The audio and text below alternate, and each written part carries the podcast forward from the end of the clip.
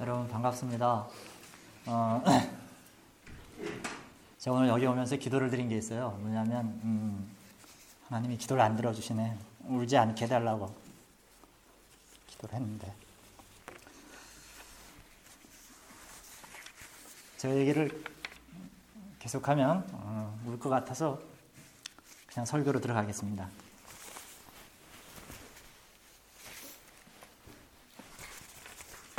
어쨌든 제가 세 번째죠. 어, 2012년도에 왔나요? 기억이 잘 안 나네요. 어쨌든 어, 오늘 세 번째 방문인데 여러분들과 은혜로운 말씀 나누기를 원합니다. 하나님께서 오늘도 어, 우리 모두에게 은혜 주실 줄 믿습니다. 어, 철학의 한 갈래 중에 어, 미학이란 분야가 있습니다. 어, 이 미학이 어떤 학문인지 아시는 분 계시나요? 어, 글자 그대로 아름다움의 본질이나 형태를 연구하는 학문입니다. 어, 자연이나 인생 또는 어, 사람들이 창작해 놓은 작품까지 그 연구 대상은 아주 광범위하죠. 이 미학 역시 요즘 사주의 추세를 따라 몇 갈래로 세분화됩니다. 어, 그 중에 수용 미학이란 분야가 있는데 어, 제가 대학 시절 한때 여기에 약간 빠져서 책 몇 권을 깊이 있게 이렇게 읽은 적이 있습니다. 그리고 그때 받은 영향은 삶 가운데 여러 모양으로 도움이 됐죠. 어, 짧게 말씀드리면 이런 내용입니다. 저는 문학으로 배웠지만 여긴 그래도 유럽이니까 음악 쪽이 더 편하실 테니까 그쪽으로 예를 들어 보겠습니다. 예, 아름다움을 느끼는 것은 그 대상이 있는데 음악은 그 대상이 작곡자와 연주자 그리고 청중입니다. 작곡가는 곡을 쓰고 연주자는 연주를 하고 청중은 그걸 듣습니다. 다들 자기 역할이 있겠죠. 그런데 수용미학적 관점은 이렇습니다. 어, 작곡가가 오선지 위에 그려놓은 악보상의 음표는 실상 취소하는 것이고 진짜 생각은 악보 속에 깊이 숨겨놓습니다. 그리고 연주자는 그 작곡가의 숨겨놓은 생략된 악보 수백 배의 생각을 연주로 찾아내죠. 또 그 연주를 통해서 악보 수천 배의 이야기를 듣는 것은 청중입니다. 그래서 어떤 음악이 흐를 때 그 음악적 아름다움을 완성하는 데 있어서 가장 책임이 무거운 사람은 청중이라는 겁니다. 어, 그동안은 듣는 사람의 역할이 그다지 중요하지 않았습니다. 왜냐하면 작곡가나 연주자한테 그 책임을 지워왔기 때문입니다. 감동을 받지 못하는 것은 어, 작곡가의 예술적 근원이 깊지 못해서거나 아니면 연주자들이 곡 쓴 사람의 의도를 제대로 살리지 못했기 때문이라는 거죠. 그러나 수용미학에서는 어, 그 책임의 대부분을 청중에게로 돌립니다. 수동적으로 앉아있는 청중들에게 더 이상 감동은 있을 수 없다는 거죠. 청중들도 이제는 보다 적극적으로 들을 준비가 필요하고 그 준비란 작곡가와 연주자가 노력하는 수준까지 이르러야 한다는 겁니다. 대략, 대략 이런 내용인데 이해가 되셨습니까? 어, 연주자들이 계시다면 그 연주자들한테는 이 얘기가 복음처럼 들리시겠죠. 어, 한마디로 받아들이는 쪽이 가장 중요하다는 얘기인데 사실 이것을 가장 적극적으로 수용해야 될 부분은 우리 인생입니다. 살면서 보여주는 어, 우리 눈앞의 현상은 우리가 어떻게 해볼 수 없는 경우가 많고 또 알고 보면 거기엔 현상보다도 훨씬 더 깊은 사실이 숨겨져 있습니다. 그리고 그것을 어떻게 받아들이냐 하는 문제는 우리들이 감당해야 될 몫입니다. 오늘 말씀은 바로 그 받아들임에 관한 것입니다. 닥쳐온 현상을 어떻게 해석할 것이며 또 그것을 받아들여야만 한다면 어떤 방법으로 할 것인가. 이것이 오늘 우리가 함께 묵상할 주제입니다. 이 시간 성령의 도우심으로 저와 여러분 모두가 은혜 받는 그런 시간 되시기를 주 예수 그리스도 이름으로 축원합니다. 오늘 말씀은 욥이란 사람의 이야기입니다. 느닷없이 닥친 상황에 대해서 치열하게 싸우고 난 후에 거기서 깨달은 사실을 승전보처럼 간증하고 있죠. 욥의 인생은 봄처럼 화창했습니다. 모든 것이 활짝 피어 있었죠. 스라의 칠남 삼녀의 자녀와 수많은 가축과 종을 거느리고 있었습니다. 동방에 으뜸 가는 부자였고 하나님을 경외하며 악을 멀리하는 사람이었습니다. 그야말로 흠없고 정직한 의인이었죠. 누가 보더라도 더 이상 다른 복이 필요 없을 만큼 행복한 사람이었습니다. 그런데 어느 날 마른 하늘에 날벼락이 떨어집니다. 떼도둑이 나타나서 그 많은 가축을 한꺼번에 강탈해 가고 종들 대부분은 살해당합니다. 곧바로 비보가 이어지는데 전혀 예상 밖의 일로 전 재산이 다 날아가죠. 게다가 마지막에 온 소식은 그야말로 하늘이 무너질 소식이었습니다. 마지네 집에서 함께 모여 밥을 먹고 있던 신남매가 집이 무너지면서 한꺼번에 다 깔려 죽었다는 거예요. 슬픔을 가눌 힘조차 없는 요백에는 발바닥부터 정수리까지 온 몸에 악성 종기가 납니다. 잿더미 위에 앉아서 기와장으로 몸을 벅벅 긁는 그런 신세가 되었습니다. 그 모습을 지켜보던 그의 아내는 차라리 하나님을 저주하고 죽어버려라 그렇게 얘기하죠. 동방 제일의 갑부요 세상에 부러울 게 하나도 없었던 욥이었는데 그에게는 이 모든 일이 순식간에 일어났습니다. 도저히 있을 수 없는 일이고 받아들일 수 없는 일이었습니다. 그런데 여러분 이런 이해할 수 없는 일은 우리 현실과는 동떨어진 얘기일까요? 꼭 요백에만 일어날 수 있는 그런 일일까요? 사고 대국이라고 하는 우리나라의 사고 사식을 사, 고 어, 소식을 들으면서 통탄해 할 일이 한두 가지가 아닙니다. 세월호 사고로 죽은 수백 명의 어린 생명들을 생각하면 아직도 아프고 한편으로는 분노가 치밀어 오릅니다. 아직 아무도 책임을 지려는 사람이 없어요. 그 학생들의 부모는 전날까지도 그런 일이 자신들에게 일어나리로는 전혀 예상치 못했을 겁니다. 신나는 수학여행을 간 자녀들의 행적이 마지막에 될줄 누가 알았겠어요. 자녀가 죽었다는 소식을 들었을 때 그 부모들은 세상에 어떤 말로도 위로가 되지 않았을 겁니다. 아무 잘못도 없고 앞길이 창창한 그 젊은이들이 왜 죽음을 당해야 했을까요? 어, 그 전원일기로 유명한 그 탤런트 김수미 씨는 자기 차에 타고 있던 시어머니를 잃었습니다. 기사가 후진을 하다가 급발진 사고가 일어나서 어, 주차장 벽에 강하게 부딪힌 겁니다. 시어머니는 죽고 그녀는 실성합니다. 자책감으로 수년이나 정신과 치료를 받았지만 완전히 회복이 안 되고 지금도 여러 증후군에 시달리고 있다고 들었습니다. 이것은 도대체 누구의 죄이고 누구에게 돌을 던져야 할까요? 지진과 해일로 죽어간 수만 명의 사람들과 그 가족들, 테러 현장에 있다가 목숨을 잃은 사람들, 그리고 그 친지들, 또 전쟁터에서 목숨을 잃은 청년들과 비보를 듣고 통곡하는 어머니들, 그들은 그렇게 닥쳐온 불행을 어떻게 받아들일까요? 그 모든 원치 않았던 자기 앞의 일들을 어떻게 수용할 수 있을까요? 사실 여러분 이런 커다란 사건 사고 외에도 우리들 삶의 언저리에는 언제나 크고 작은 슬픔과 좌절, 절망의 얘기들이 질비하죠.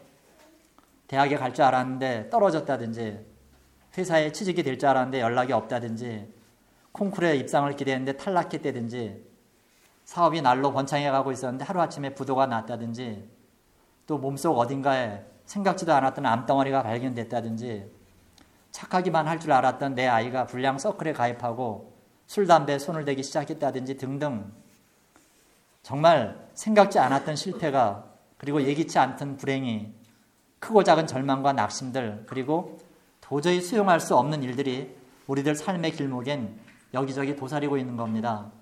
이게 바로 우리의 현실입니다. 만약 이런 일이 우리에게 일어난다면 우리는 어떻게 해야 될까요? 우리가 겪는 그 고통이 욕보다는 가볍다고 생각할까요? 여러분 어차피 사람은요 자기가 겪는 고통이 세상에서 제일 크고 아프다고 생각합니다. 다른 사람의 암보다 내 몸살 증세가 더 아픈 게 우리들의 솔직한 모습입니다. 욕이나 보통 사람들이나 그 절망의 강도는 똑같다는 얘기입니다. 저는 정말 저나 여러분한테 이런 일이 일어나, 일어나지 않기를 바랍니다. 하지만 어떻게 나와 내 가족에게만 그런 일이 피해가기를 바라겠어요. 오늘 저는 거기에 대한 답 두 가지를 말씀드리려고 합니다. 첫째는 선택과 받아들임의 문제요. 둘째는 결국 우리가 받아들여야만 한다면 어떻게 받아들여야 될까 하는 그런 문제입니다. 먼저 우리 한번 같이 생각해 보십시다. 어, 우리들의 삶이란 늘 끊임없이 선택해야 되는 어떤 기로에서 살죠. 그래서 일단 우리가 뭔가를 선택하면 그 책임은 자기가 직접 져야만 합니다. 여러분들이 이곳으로 살러 오시고 유학을 오셨습니다. 동기가 어떻든 그것은 여러분이 선택한 것이고 이제는 여기서 버텨내느냐 어떠냐 하는 것은 여러분의 책임인 겁니다. 이런 식으로 우리가 선택하고 감당해야 될 일들이 우리 삶에는 얼마나 빈번한지 모릅니다. 그런데 냉정히 생각해 보면 사실 우리 삶에는 우리가 선택해야 될 요소도 많지만 반대로 선택의 여지가 없는 부분도 꽤 많습니다. 그리고 그둘그 사이의 상관관계는 대체로 작고 자잘한 문제들은 선택으로 가능하지만 정말 중요하고 숙명적인 문제들은 선택이고 자시고 할 여지가 없습니다. 엄밀히 말씀드리면 정말 바꾸고 싶은데 바꿀 수 없는 것들은 대부분 선택할 수 없는 것들입니다. 일일이 설명드리지 않아도 이게 무슨 말인지 수긍이 가실 거예요. 가문이나 외모, 피부색 이런 건 얼마나 중요합니까? 거기에 따라 삶의 질이 달라지는데요. 하지만 바꿀 수 있나요? 없습니다. 선택의 여지가 없어요. 이스탄불을 봄에 갈 거냐 여름에 갈 거냐 그건 별로 중요하지 않습니다. 봄에 가든 여름에 가든 크게 달라질 게 없어요.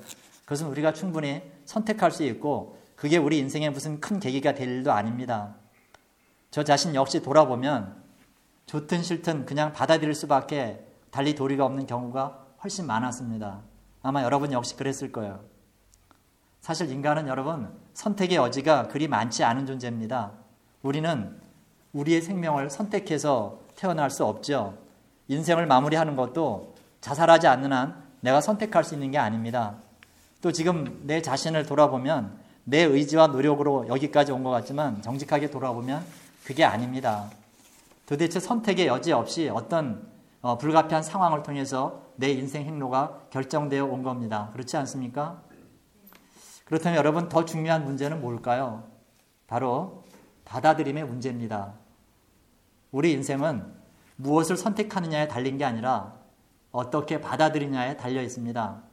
좀 더 강조해서 말씀을 드리면 한 사람의 인생은 무엇을 선택하느냐에 달린 게 아니라 주어진 상황을 어떻게 받아들이냐에 따라 엇갈린다는 겁니다. 이것은 자칫 체념이나 자포자기의 삶을 권하는 것처럼 들릴 수도 있지만 그게 아닙니다.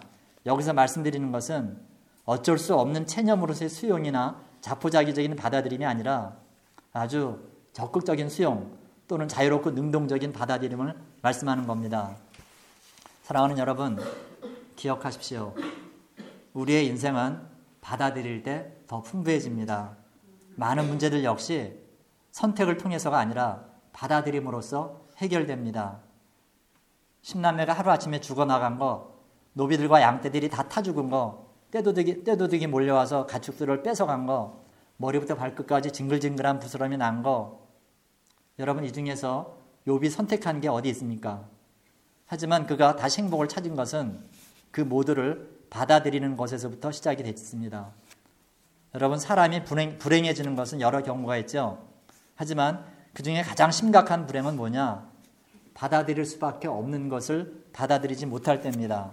다시 말씀드리지만 사람을 불행하게 하는 것은 고난 때문이 아닙니다. 받아들일 수밖에 없는 것들을 받아들이지 않으려는 태도 때문이라는 거예요. 자꾸 실패하는데 실패하지 않은 척 합니다.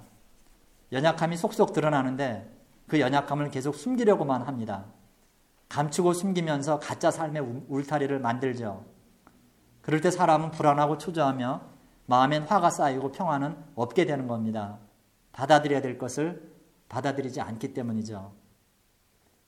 여기에 대한 예화는 굳이 들지 않더라도 충분히 아시겠지만 이해를 돕기 위해서 우리 동네에서 그 소금 장사하셨던 아, 이웃집 아저씨 얘기를 잠깐 하겠습니다. 제가 처음으로 우리말이 아닌 다른 나라 글로 된 책을 본 게 이 아저씨로부터입니다. 제가 놀던 공터 앞에다가 소금 가마를 쌓아놓고 자전거로 배달을 하시곤 했는데요. 일이 없을 때는 소금 가마 옆 의자에 앉아서 일본, 일본어나 영어로 된 소설을 읽고 있었습니다. 알고 보니까 아, 이분이 당시로서는 거의 신화나 다름없는 서울 법대를 나오신 분이었어요. 근데 이분이 사법시험을 한참 준비하고 있을 때 아버지 사업이 쫄딱 망했답니다. 그래서 시험도 포기하고 당시 여러 회사에서 제의가 왔지만 눈, 에 차지 않아서 족족 거절했대요. 결국 이래저래 15, 16년을 그냥 보내고 결혼도 늦지막히 동네 처녀랑 했는데 결혼 후에도 일할 생각을 안 하고 또 5, 6년을 아내와 처가의 도움으로 살았답니다. 그리고 아이가 생기고 나자 할 수 없이 일을 시작했는데 이미 그때는 나이도 50대가 돼가지고 다른 일은 할 수 없었다 그래요. 그래서 50대 중반에야 비로소 제가 본 그 소금 가게를 운영하기 시작한 겁니다. 어, 그때 당시는 몰랐지만 나중에 생각해 보니까 그분도 받아들일 시간에 그 모든 상황을 받아들였다면 좀 더 괜찮은 삶을 살지 않았을까 그런 생각이 들었습니다. 여러분, 이런 경우가 아니더라도 받아들이는 것은 그렇게 어렵습니다. 왜냐하면 받아들이는 데는 고통이, 따, 고통이 따르기 때문이에요. 이 고통 때문에 많은 사람들이 이 받아들이는 삶을 피하려고 하죠. 그러나 고통이란 것은 결코 피해야 될 어떤 게 아닙니다. 고통을 해결하는 최선의 방법은 고통을 겪는 겁니다. 여러분, 우리 몸도 그렇죠? 의학적으로 우리가 느끼는 고통은 몸의 건강을 유지하기 위해 매우 중요한 메커니즘입니다. 즉, 고통은 몸에 이상이 있다는 것을 알려주는 생명 시스템의 일부죠. 그리고 건강의 불균형을 경고해주는 중요한 기능이라는 겁니다. 따라서 우리가 고통을 느낀다는 것은 우리 생명을 유지하기 위한 메커니즘이 힘차게 작동하고 있다는 그런 뜻이에요. 그러므로 고통을 느끼지 못하는 것은 위험한 일이고 고통을 느끼지 않으려고 애쓰는 것은 대단히 우매한 짓임을 알 수가 있죠. 우리가 흔히 문둥병이라고 부르는 그 나병은 한센 바이러스라는 세균이 병을 일으킵니다. 근데 이 한센 바이러스는 처음에는 아, 사람의 신경세포와 친화력을 유지한다 그러죠. 그러다가 점차 신경세포들을 파괴하고 마침내 고통을 느끼게 하는 신경까지 파괴한다 그럽니다. 그래서 나병 환자는 자기 발가락이 떨어져 나가고 코가 뭉개져도 고통을 느끼지 못하죠. 오늘날 고통을 느끼지 못하거나 혹은 고통을 피하려고 애쓰는 정신적 나병 환자가 얼마나 많은지 모릅니다. 알고 보면 고통은 오히려 우리 생명을 위한 축복의 조건이에요. 우리는 고통을 통해서 더 건강하고 온전하게 회복될 수 있죠. 그러므로 여러분, 고통을 피하려고 애쓰지 맙시다. 고통을 겪어내십시다. 고통을 적극적으로 그리고 용감하게 받아들이십시다. 그렇다면 어떻게 고통을 피하지 않고 받아들이는 삶을 실현할 수 있을까요? 서둘러 오늘 말씀의 결론을 말씀드리면 이렇습니다. 하나님을 진정으로 받아들여야 됩니다. 이 말씀은 그간도 소목사님 통해서 끊임없이 어, 들어오셨겠지만 그냥 받아들이는 게 아니라 이제는 좀 더 급진적으로 받아들여야 될 것을 말씀드리는 겁니다.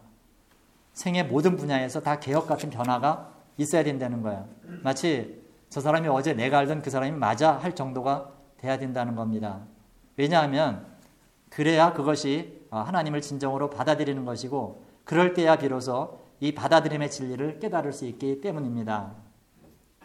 욥은 처음에 모든 재산과 자녀를 잃는 그런 참담한 일을 겪고서도 그 모든 일을 잘 받아들이는 것 같았습니다. 1장 21절 말씀처럼 빈몸으로 왔다가 빈몸으로 갈 사람들 주신 분도 하나님이시고 가져가신 분도 하나님 이렇게 멋지게 고백을 하잖아요. 그러나 욥기를 더 읽어 나가다 보면 그가 결코 자신에게 닥친 불행과 고난을 어, 제대로 받아들이지 못하고 있음을 알 수가 있습니다. 욥은 자기 생일날 자기 생일을 저주하면서 차라리 내가 태어나던 날이 사라져 버렸더라면 차라리 그 밤이 아무도 잉태하지 못하는 밤이었더라면 차라리 어머니의 태가 열리지 않았더라면 그렇게 한탄하면서 고통스럽게 울부짖습니다. 왜 아니겠어요? 모든 재물과 사랑하는 자식을 다 잃었는데 얼마나 고통스러운 숱한 밤을 보냈겠습니까? 그러나 오늘 본문인 욥기 마지막 장을 보면 마침내 욥이 하나님을 진정으로 받아들이는 모습을 보게 됩니다. 오늘 본문에는 안 나갔지만 어, 욥기 42장 3절부터 5절까지를 보면 이렇게 되어 있습니다. 무지한 말로 이치를 가리는 자가 누구니까 나는 깨닫지도 못한 일을 말하였고 스스로 알 수도 없고 헤아리기도 어려운 일을 말하였나이다. 내가 말하겠사오니 주는 들으시고 내가 주께 묻겠사오니 주여 내게 알게 하옵소서. 내가 주께 대하여 귀로 듣기만 하였사오나 이제는 눈으로 주를 배웠나이다. 여러분 이게 무슨 얘기일까요? 잘 알지도 못하면서 주님 뜻을 후려놓은 자가 바로 접니다. 깨닫지 못하면서 함부로 말한 자가 바로 접니다. 지금까지는 제가 귀로만 들었는데 이제서야 눈으로 주님을 뵙습니다. 그러므로 저는 제 주장을 거두어 드리겠습니다. 티끌과 잿더미 위에 앉아서 회개하면서 욥은 비로소 하나님을 받아들입니다. 욥이 하나님을 하나님으로 받아들이자 그제서야 비로소 자신이 겪은 그 모든 일들을 받아들일 수 있게 된 겁니다.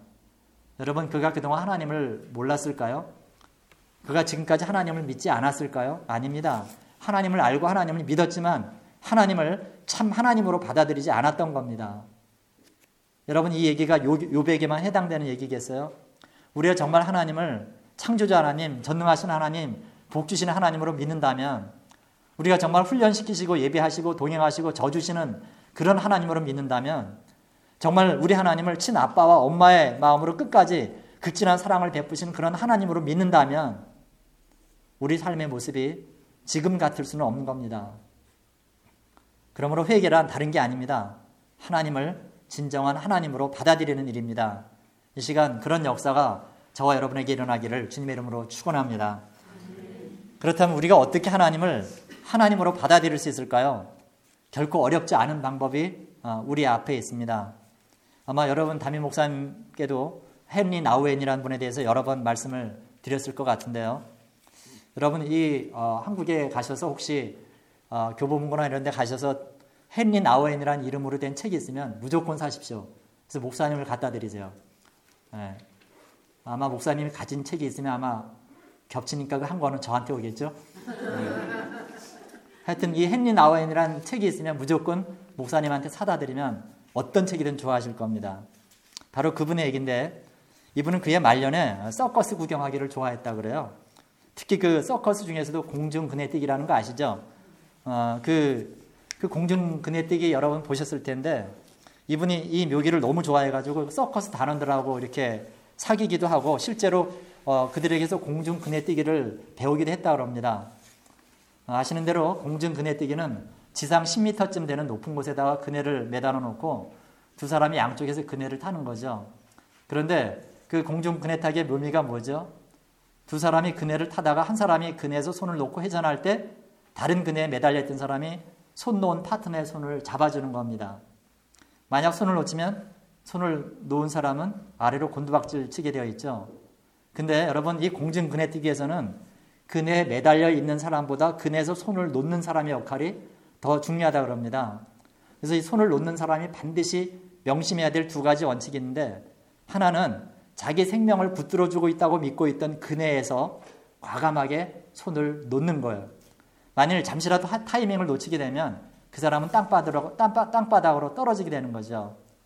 또 다른 하나는 그네에서 손을 놓은 후에 절대로 파트너의 손을 자기가 잡으려고 해서는 안 된다는 겁니다. 오히려 파트너가 자기 손을 잡도록 완전히 믿고 맡겨야만 이 묘기는 성공할 수 있다는 거예요. 헨리 나우에는 이 공중 그네뛰기의 원리를 들으면서 바로 이게 기가 막힌 하나님을 향한 믿음의 원리임을 깨달았다 그러죠. 즉 뭐죠? 손 놓기와 손 맡기기. 이거야말로 우리 인생이라는 공중 그네뛰기의 묘기를 완결 지을 수 있는 방법임을 안 겁니다. 우리 오늘 이 원리를 한번 적용해 볼까요? 여러분, 먼저 하나님을 받아들인다는 거, 그것은 손 놓기입니다. 그동안 인생을 살아오면서 우리가 꽉 붙들고 있었던 게 있죠. 안전하다고 믿어왔던 것들, 확실하다고 믿어왔던 것들, 그래서 고집스럽게 붙들고 있던 것들, 그런 것들에서 손을 놓는 거예요. 오늘 아침에 목사님하고 어, 얘기를 많이 했습니다. 목사님이 저한테 오늘 원고에는 없는 얘기지만 제가 들은 얘기가 있어요. 이렇게 병을 앓다 보니까 정말 자기는 육체로서는 너무 힘들고 교인들한테 미안하지만 그러나 깨달은 게 있더라는 거예요. 자기가 건강했을 때는 몰랐던 것들, 가치 있게 생각했던 것들이 정말 너무나 그 가치가 없어진 것들이 많다는 거죠. 죽음을 앞에 놓고 보니까 쓸데없는 것에 너무 목매, 어, 목매고 사소한 것에 목매, 목맸던 것을 알았다는 거예요. 그러면서 이제는 뭐가 중요한지를 알았다는 거죠. 여러분 복 받으신 분이에요. 어, 언제나 그 한 교회의 수준은 한 교회의 영적 수준은 담임 목사의 수준에 비례합니다. 담임 목사님이 가본 것까지만 교인들이 갈 수가 있어요. 그런 의미에서 어, 저도 한번 정말 죽지 않을 만큼만 얘기하면 안 되는데 한번 정말 병을 앓고 나면 이렇게 되지 않을까. 오늘 소 목사님을 통해서 저는 맑은 영혼을 경험했고 또 그 속에서 있는 깊은 어, 하나님의 어떤 그런 영적 체험 하신 것을 제가 들었어요. 아마 그런 것들이 고스란히 여러분께로 갈 줄 믿습니다. 정말 가치 없는 것에 정말 어, 별 중요하지 않은 것에 여러분 목매지 마시 어, 목매지 마시기 바랍니다. 어, 최근에 제가 알고 있는 한국의 어떤 목사님 소식을 들었는데요. 제게는 이제 그분의 행보가 좀 특별해 보였습니다. 그분은 그 지방 소도시에서 목회를 하던 분이셨는데 어느 큰 서울의 큰 교회로 부임하시게 되셨죠. 거기서도 나름 열심히 하셨는데 어느 기간 목회를 보니까 자기한텐 그 교회가 너무 버겁다는 걸 알게 되셨나 봐요. 그래서 친한 선배 목사님한테 상담을 하고는 기도 가운데 그 교회를 사임할 걸 결정합니다. 물론 어, 부임한 지 얼마 되지 않아서 교회에 혼란이 있었지만 그 교회 역시 어, 목사님 본인의 뜻에 따라서 그 결정을 받아들입니다. 그리고 그 목사님이 가실 만한 교회를 물색해서 보내드리고 어, 그 교회는 새로운 담임자를 모셔왔죠. 물론 그 목사님이 새로 가신 교회는 서울 교회도 서울 교회보다 훨씬 작고 지명도도 없는 수도권의 작은 교회입니다. 하지만 그곳 교회에서 만족하시면서 목회한다는 얘기를 들었습니다. 사실 어떻게 보면 목회자로서 능력 없음을 스스로 자인한 꼴이 돼서 수치스러운 그런 일일 수도 있겠지만 저는 어, 그분의 용기에 박수를 보내드리고 싶습니다. 자기 능력의 한계를 받아들이고 거기에 손을 놓기까지는 어, 엄청난 고통과 번민의 시간이 있었을 거예요. 하지만 그분은 그간 용감하게 꽉 붙들고 있던 곳에서 어, 손을 놓았던 겁니다. 대신 그분한테는 마음 깊은 곳으로부터 평안이 찾아왔을 거예요. 우리는 어찌 보면 우리들의 평판과 인정 그리고 자기 분야에서 인지도 같은 것에 목매는지 모릅니다. 그리고 할 수 있는 한 그것을 놓치지 않고 잡으려고 하죠. 하지만 인간은요, 하고 있는 일을 즐기고 멀리 있는 사람들이 아니라 주변 사람들에 의해서 인정받을 때 가장 큰 인생의 의미를 느낄 수 있는 법입니다. 그 길은 한때 꽉 붙잡고 있었고 목숨처럼 여겼던 가치에 손을 놓을 때 비로소 열리게 됩니다. 절대적인 줄 알고 붙잡았던 것을 놓는 사람들한테는 더 큰 하나님의 손이 붙잡아 줄 줄 믿습니다. 사랑하는 여러분, 이제 우리도 그동안 우리가 굳게 잡고 있었던 것들에서 손을 놓으십시다. 돈이라는 그네, 명성이라는 그네, 출세라는 그네, 안정이라는 그네, 그 모든 그네에서 손을 놓으십시다. 타이밍을 놓치지 말고 더 늦기 전에 그네에서 손을 놓으십시다. 그리고 하나님이 내 빈손을 잡으시도록 그분께 완전히 내 맡기십시다. 그분을 향해서 손을 높이 들고 항복을 선언하십시다. 그럴 때 그 능숙하고 세련된 손을 가지신 하나님께서는 그 강하고 힘센 팔을 가지신 우리 하나님께서는 우리 손을 굳게 잡아주실 것입니다. 이것이 하나님을 받아들이는 길입니다. 성경의 모든 위인들 역시 그동안 잡고 있었던 것들을 과 감하게 놓았던 사람들이었죠. 이삭은 힘섭한 자기 우물에서 손을 놓았고요. 바울은 최고 엘리트 의식에서 손, 손 놓았고 마태는 최상의 직장에서 손을 놓았습니다. 그럴 때 더 큰 손이 그들을 붙잡아 주었던 겁니다. 우리가 손을 놓고 그 손을 하나님께 맡길 때 비로소 우리는 확실한 것을 붙잡는 것임을 믿으시기 바랍니다. 오늘 말씀을 마치면서 다시 한번 여러분께 질문 드리고 싶은 게 있습니다. 여러분, 아직도 받아들이지 못해서 소갈이 하는 문제가 있으십니까? 인정하고 수용해야 되는데도 자꾸 숨기고 감추고 싶은 게 있지는 않습니까? 고통 때문에 혹은 두려움 때문에 받아들이지 못하고 있는 건 없나요? 여러분, 하나님을 하나님으로 받아들이십시다. 붙잡고 있던 곳에서 손을 놓고 하나님께 우리의 빈 손을 맡겨보십시다. 나라고 하는 자아의 그네, 내가 믿고 이제 의지하고 매달려 왔던 그네, 내가 만들어 놓은 인생, 내 철학과 고집, 나를 붙들어 주던 신념의 그네에서 과감하게 손을 놓아 보십시다. 두 손을 번쩍 들고 하나님께 항복해 보십시다. 그렇게 하나님을 하나님으로 받아들이는 분들은 이 이해할 수 없는 인생을 받아들일 수 있게 될 것입니다. 고난과 불행을 받아들이게 될 뿐 아니라 바로 그 고난과 불행 앞에서 우리가 정말 해야 될 일이 무엇인지도 깨닫게 될 것입니다. 이것이 바로 받아들임의 비밀이고 이것이 받아들임의 복입니다. 먼 훗날 인생의 어느 길목에서 도저히 받아들일 수 없는 일을 겪게 되시면 오늘의 말씀을 기억하시기 바랍니다. 그리고 그 모든 것을 받아들이시기 바랍니다. 분명한 것은 우리 하나님 아버지는 나보다 더 나를 사랑하신다는 것을 기억하십시오. 우리가 고통스러워하고 힘들어하는 것을 즐기시는 분이 아니십니다. 그 고통과 아픔 가운데 무엇인가 우리에게 전하고 싶은 메시지가 있으십니다. 그러므로 우리는 그 받아들이는 연습을 해야만 됩니다.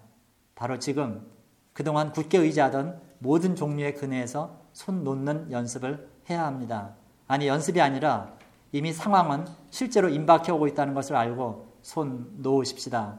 그러면 자비로운 우리 하나님의 큰 손은 우리의 연약한 손을 덥석 붙잡아 주실 것입니다. 그리고 친히 우리를 가장 좋은 곳으로 인도하실 것입니다. 이것이 받아들임의 완결입니다. 사랑하는 여러분, 용기를 가지시고 받아들이시기 바랍니다. 여러분 받아들이십시오. 이런 받아들임의 복이 저와 여러분의 인생 가운데 언제나 함께 하시기를 우리 주 예수 그리스도 이름으로 축원합니다. 기도하겠습니다.